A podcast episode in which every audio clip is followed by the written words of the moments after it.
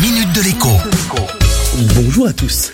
Vous allez avoir du mal à le croire, mais figurez-vous que certaines voitures d'occasion sont vendues plus chères que leurs homologues toutes neuves. On parle bien entendu d'occasions très récentes, avec un an, maximum deux au compteur, et surtout eh un faible kilométrage, 10 à 30 000 km tout au plus. Et pourquoi sont-elles vendues plus chères Eh bien tout simplement parce que leurs petites sœurs toutes neuves ne peuvent pas proposer les mêmes options en raison de la pénurie de composants électroniques.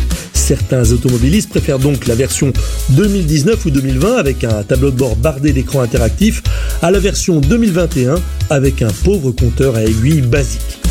Pour les concessionnaires auto, c'est la soupe à la grimace car dans le même temps, eh les ventes de voitures neuves sont aussi en berne. Il s'est vendu 400 000 voitures de moins cette année depuis janvier que sur la même période en 2019.